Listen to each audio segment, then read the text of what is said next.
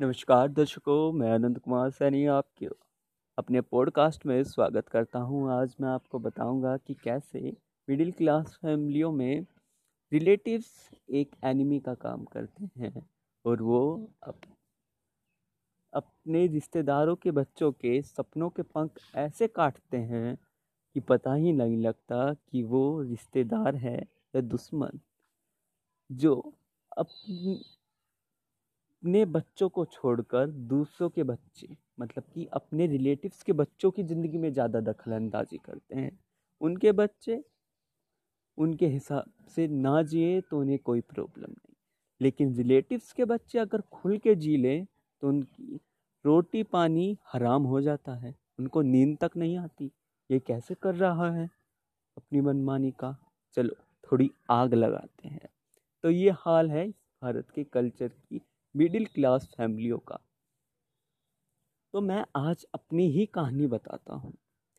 मैं पहले दो साल तक जिन मेडिकल का स्टूडेंट रहा एंट्रेंस टेस्ट होता है नीट का उसके लिए, लेकिन दो साल तक नहीं आया नंबर मेरा रुझान थोड़ा लेखन की तरफ़ भी था और मुझको क्या था टीवी पर आना है फ़ेमस होना है, इतने बंदे मुझे जानते हो, जहाँ से निकलूँ तो पहचानते हो कि वो है जिसे हम टीवी में देखते हैं।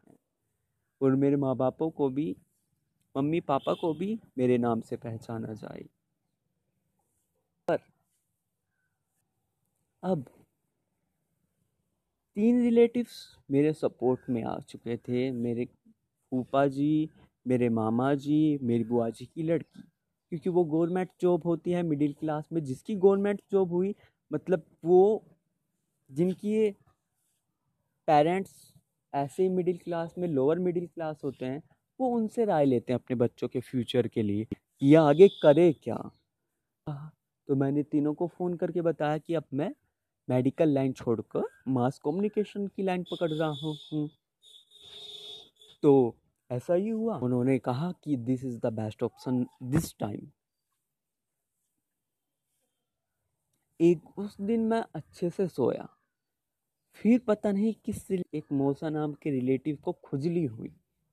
वो अपनी बकवास करने आ गया और कहने लगा, कि क्या कहते हैं? लाइन छोड़ रहा है दो साल के बाद इसमें भी बहुत करियर है। लैब टेक्नोलॉजी कर ले, लैब वो बन जाए, ये कर ले, वो कर ले, लोन लेके कर ले। भला फिर पढ़ाई का क्या फ़ायदा? लोन लेके किया, उसे पूरा ज़िंदगी चुकाओ। और फिर लाइफ जीने का क्या फ़ायदा? मतलब मर मर के तो मजदूरी फिर भी करनी है हाँ? मजदूरी वाला ही तो व्यवहार होएगा उसके साथ। ऐसे होते हैं रिलेटिव्स पता नहीं क्या खा के बच्चों के पीछे पड़े रहते हैं। थैंक यू मेरी ये पॉडकास्ट